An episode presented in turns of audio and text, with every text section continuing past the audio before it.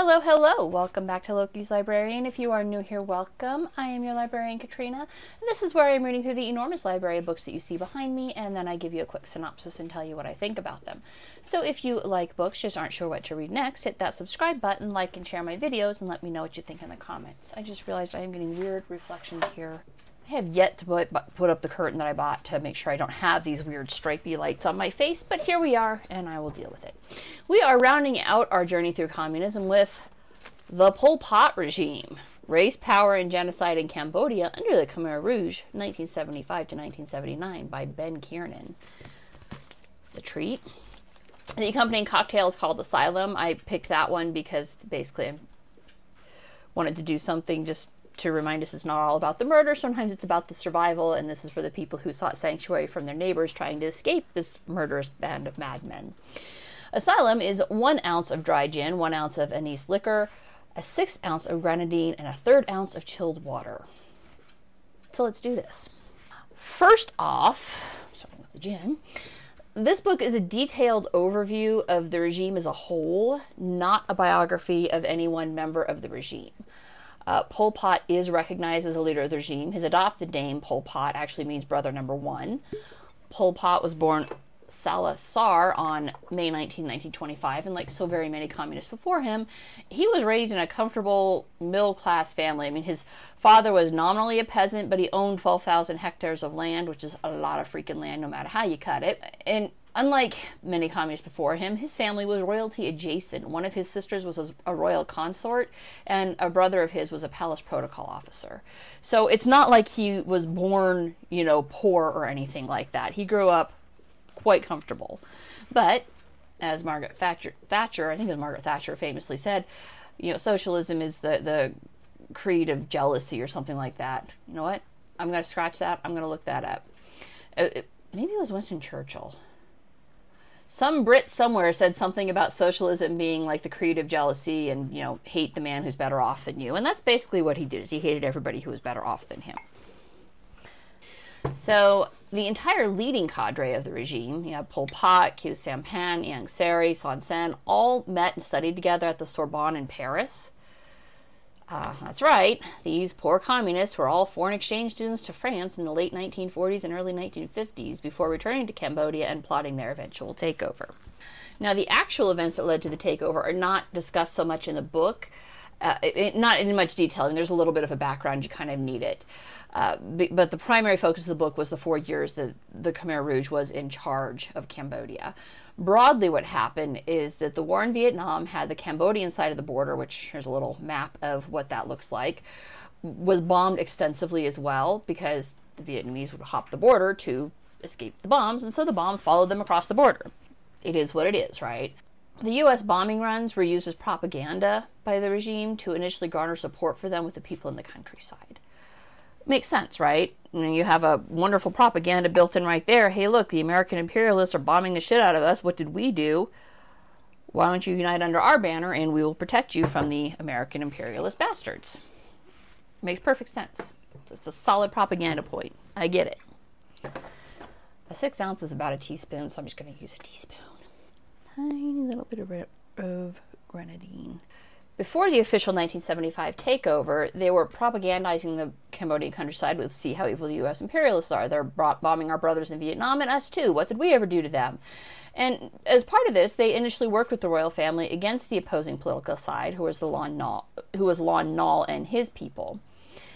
Uh, Lon Nol had deposed the king when the king was out of the country, and as Lon Nol and his followers were acknowledged to be right of Mao Zedong, the Chinese, of course, recommended that the king side with the Khmer Rouge, who would restore him to the throne. Um, spoiler alert, they did not restore him to the throne.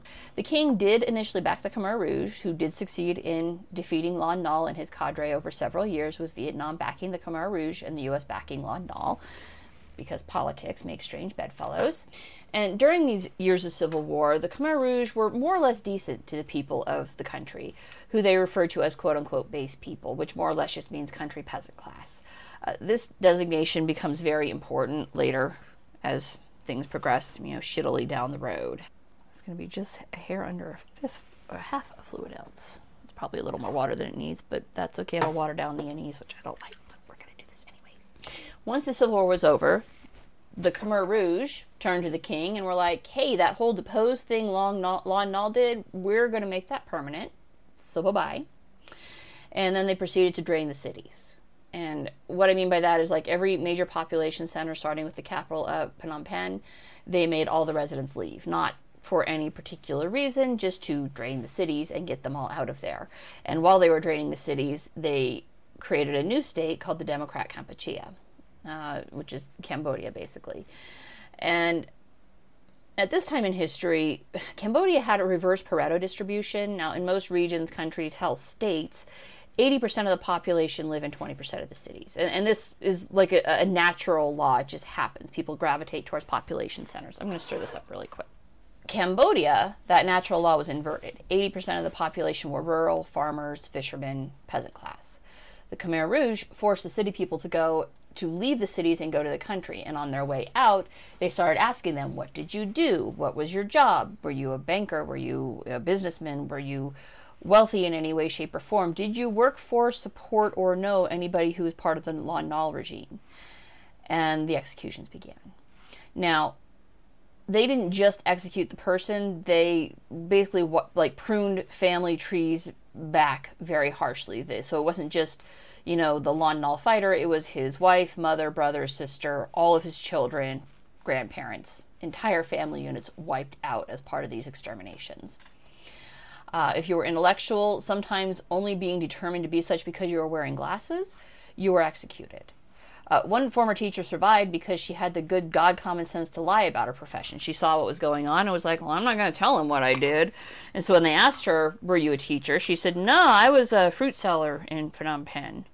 And they're like, I don't know, man, you look kind of pale to have been a fruit seller. Shouldn't your skin be a bit darker if you were outside all day? And she said, nah, I lived in the shade. My, my, uh, my fruit seller stand was in the shade. And so, no, I wasn't in the sun. And additionally, I supplemented my income by cleaning house for a rich Chinese person. And they're like, oh, okay, you're, you're fine, then go ahead and go. Because the Chinese were to be hated and persecuted as much as the Vietnamese and the other classes. It just, the whole thing was just awful. So during this forced evacuation, some people escaped just by running into the jungle and across the nearest border because they're smart. They don't want to die. They suspect bad things are coming. Why else are they being forced to evacuate when bombs are no longer falling from the sky? Some survived by playing dead. There was a, a, at least one anecdote, no, two anecdotes of people who were shot at as part of a greater mass execution and were missed, but they played dead anyways, crawling out of the body pits when night fell. It's charming, right?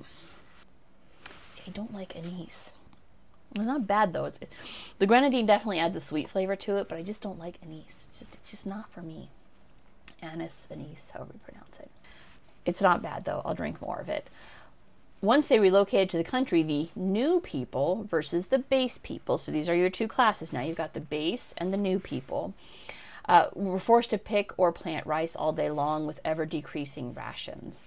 Now, they started out with almost enough food, but through having to meet export obligations to Japan and the Khmer Rouge wanting to make sure that the regime itself didn't starve, by the end of the four years, a group of ten people might have to share a half a can of rice per day. So you get like a tablespoon, like a mouthful of rice, and that's your food for the day. Uh, the survivors agree there wasn't much famine at the end of year one, but by the end of year two, everyone was hungry, and by the year of end three, death by starvation was not an uncommon thing.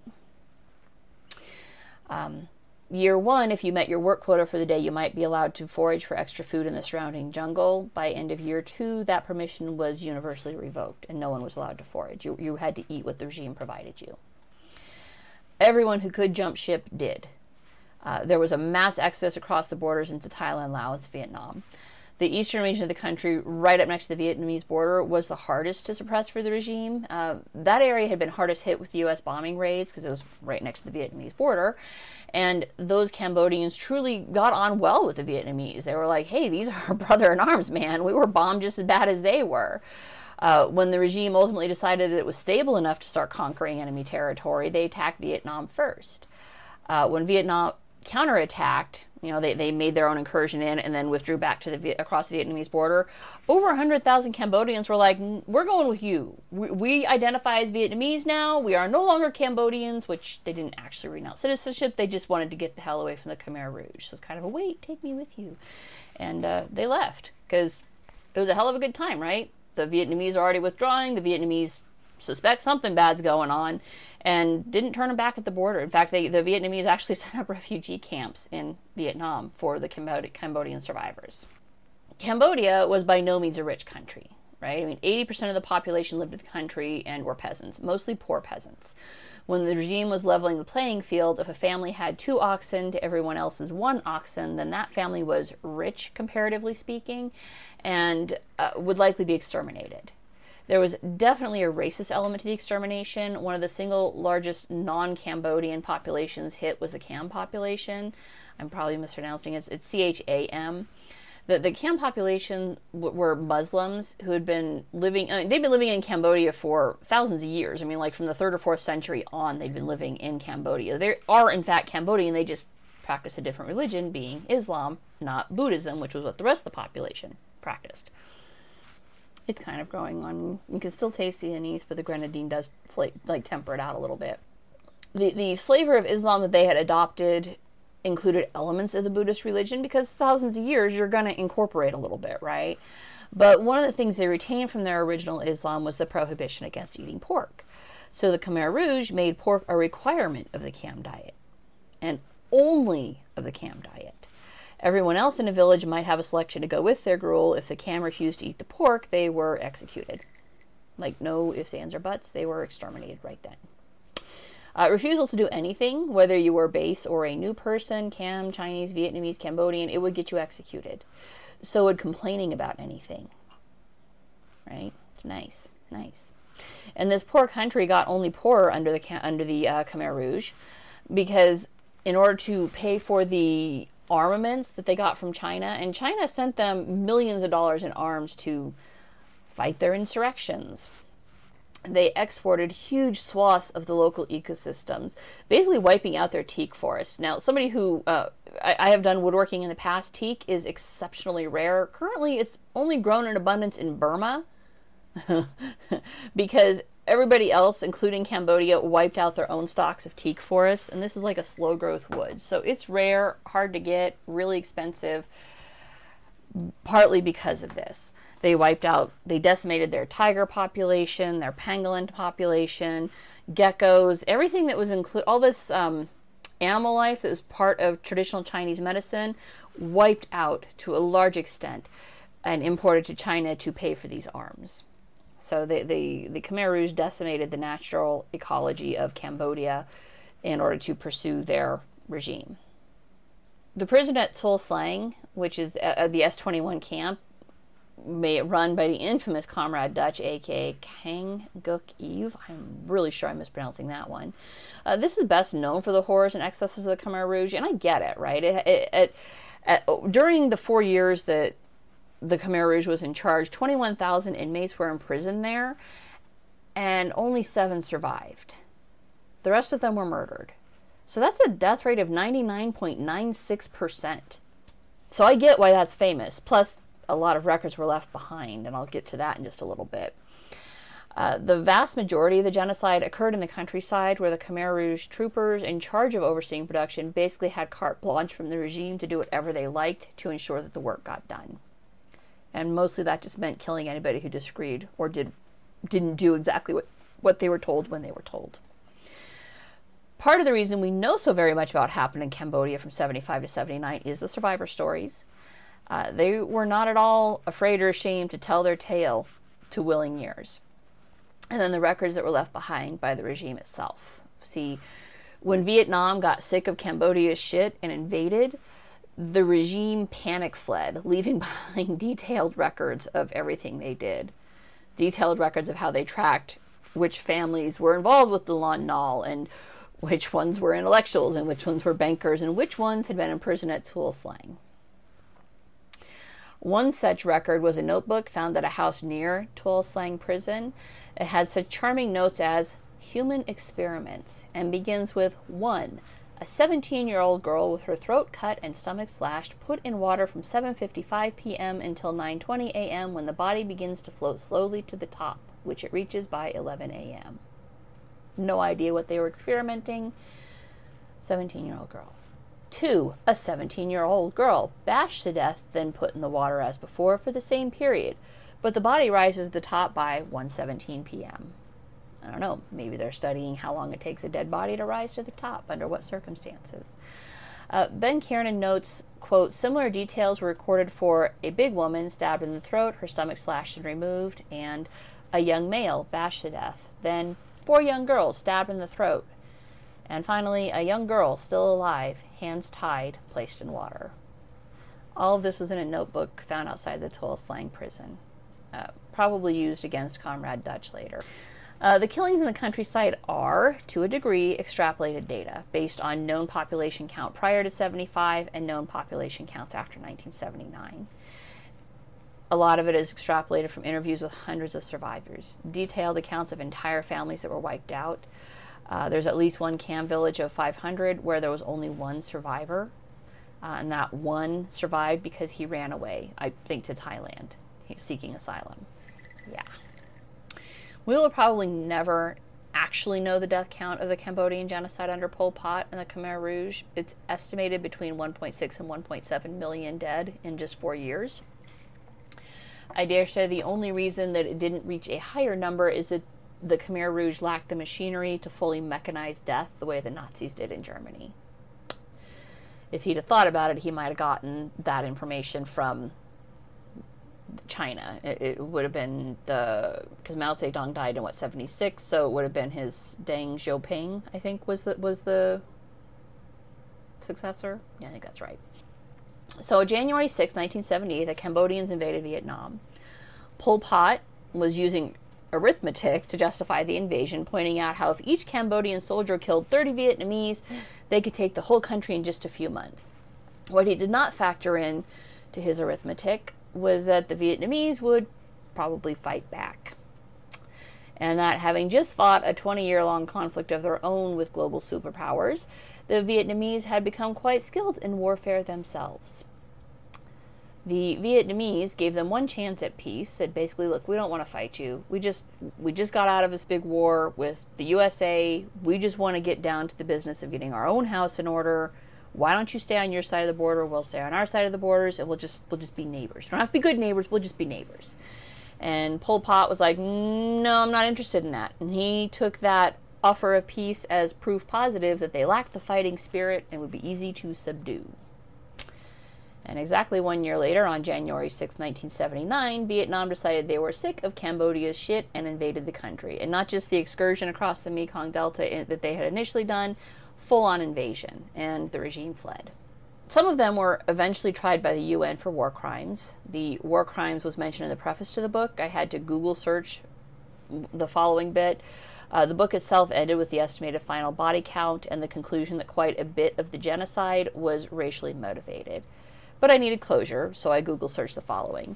Um, those records that had been left behind, a lot of that was used for some of what comes up here.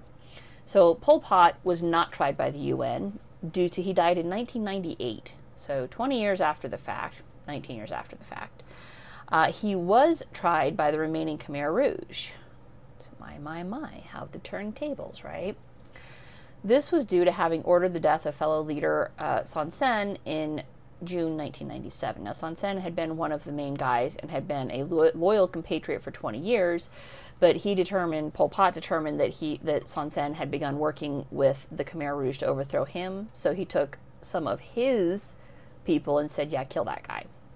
This made the remaining cadre members nervous, and so they acted first, placing Pol Pot under arrest and sentencing him to life in prison in July of nineteen ninety-seven.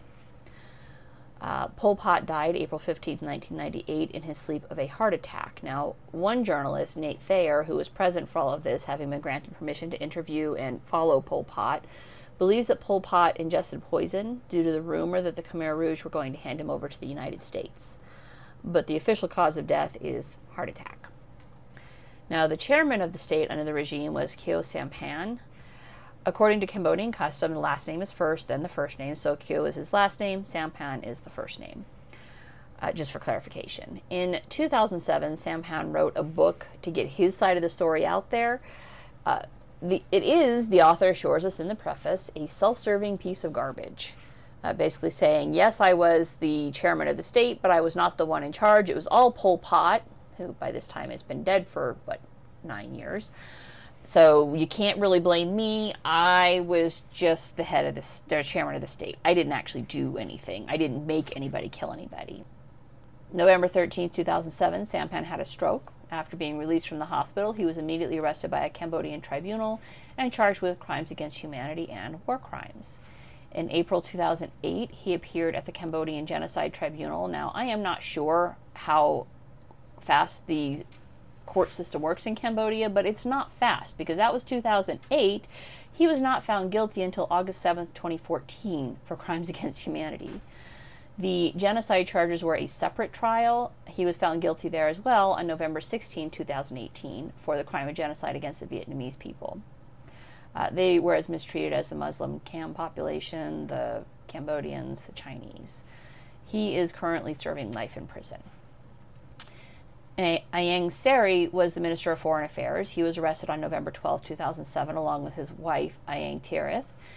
He was charged on December sixteenth, two thousand nine, died March fourteenth, two thousand thirteen at the age of eighty-seven before the case against him could be brought to verdict. His wife, Ieng Thirith, was the Minister of Social Affairs under the regime. She was found mentally unfit to stand trial on December thirteenth, two thousand eleven and died on August twenty-second, two thousand fifteen. Now, Son Sen was the Minister of National, National Defense. As stated above, he was murdered on Pol Pot's orders on June fifteenth, nineteen ninety-seven. And true to all regime actions in the past, thirteen members of his family who happened to be with him at the time were also executed. Comrade Duch, the guy who ran Tuol Sleng, hid from everyone for twenty years. Uh, he even at one point worked at an American aid camp for refugees. Isn't that interesting? Before being tracked down to a remote region of Cambodia by a journalist.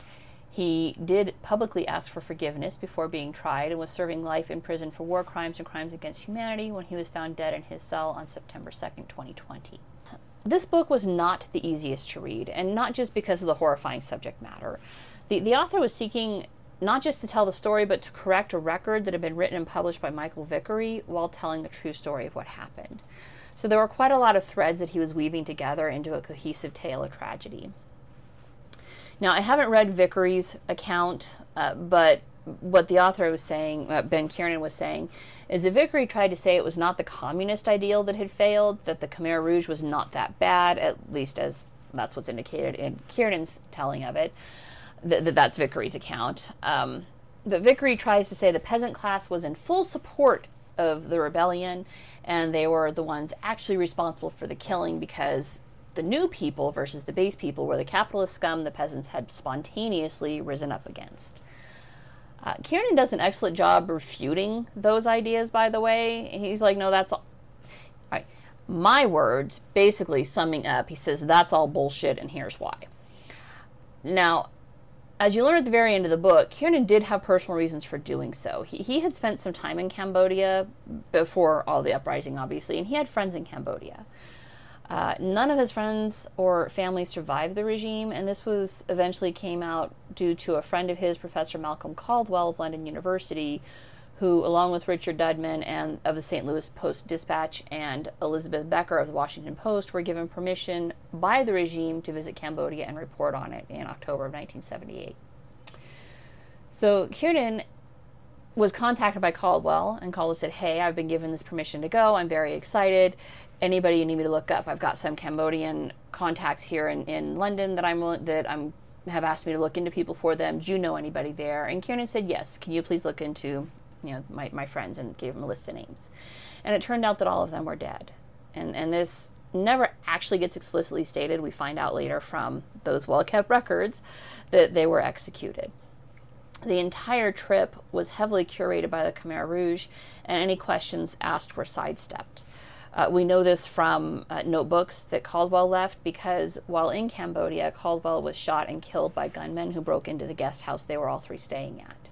So Kiernan tears apart Vickery's contentions that this was a peasant-supported uprising as the peasants did all the killing, and brings it back to the most interesting point and a moment where another piece of the puzzle of what's going on currently kind of falls into place for me. See, James Lindsay has reiterated over and over again on his podcast and his speeches that he gives that the ideologues are coming for the children to destroy the family unit. And this thought is relevant. Trust me, I promise, all right?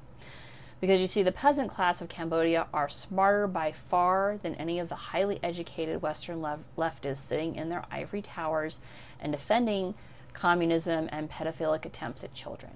And here's why I say this. When the Khmer Rouge first took over, and even during the initial phases, stages of the famine, when, yes, necrophagy was practiced, the peasant class basically just went along to get along. Because, as has been true of peasant classes globally for thousands of years, it generally doesn't matter what the people in power are doing, right? They're at the very top. The peasant class just wants to be left alone, raise their family, have enough food on the table. And they can deal with less food on the table because, hey, droughts happen, famine happens, war happens. It sucks, but these are part of the life cycles that they can, to a degree, plan around, right? It's a miserable part of life, but you can plan for it. You can plan for, for a drought. And the farmers know the signs of drought, so they know when to start putting extra food aside. They know how to farm their crops. They, they can handle pests. They know how to do these things. This is stuff that, that they are literally raised doing and learn the signs from the time they're, you know, itty-bitty. Um, they can even recognize the signs of war and turmoil, as indicated by the multiples that ran across the border into Thailand, Laos, and Vietnam when all of this started going on. The family unit through all of this remained solid, right, until it wasn't. In nineteen seventy-six, nineteen seventy-seven, the Khmer Rouge tried to force collectivization on the rural villages, taking away family time in the villages. Family time was mealtime, right? No matter what bad shit's going on out in the country, whether they're able to forage for food or not, whether they met their quota for the day or not, and understand the families came together and helped each other. And the Khmer Rouge was cool with that. They're like, okay, yeah, if, you know, this guy can't reach his full quota for the day, but his brother wants to come help him, fine. As long as we have, you know, our six cubic meters of earth moved, between the two of you, don't give a shit. Have at it. And villages would help each other because essentially a village was an extended family because everybody knew each other. They'd all been growing up in the same area. They all knew each other. seventy-six, seventy-seven, the Khmer Rouge tried to force collectivization on the rural villages, taking away that family time, forcing communal eating. Everybody knew each other, everybody was friendly with each other, oh, except that they had forced this merging between the new people and the base people, and now they didn't know all the new people, but they're being forced to share that food and family time with people they don't know. And the villages started to rebel against this. That's the point where they started to react. Sometimes they killed the Khmer Rouge commanders. Other times they just packed their family and fled to the neighboring country as quick as they could. Uh, because the peasant class is smart enough to know that your family is what connects you to life. And so they don't throw their children away in the name of political correctness or for the fear of being canceled on social media. They give not two shits about social media. They want to raise their families. Or out of general indifference to the fact that they brought a life they are responsible into this world. And I say that because I've seen it happen far too often, where, yay, I had a baby, and then they just basically go back to staring at their phones and engaging on social media while leaving their kids alone. And so I say the peasants, who are looked down on the, by the intellectual elites in the West, are smarter by far than those so-called intellectuals. Because the intellectuals are allowing this narrative to destroy their family units in the name of political correctness. Uh, overall, the book was good. Uh, it, it provided a broad overview of a very short period of time where true horror rained down on a country and bathed it in blood. The story is constructed from first-hand primary accounts of survivors who were interviewed directly by the author, uh, who learned Cambodian and conducted the interviews himself. So there's no misunderstanding of what a translator is saying. Primary accounts are the best accounts from a historical research perspective. Always have been.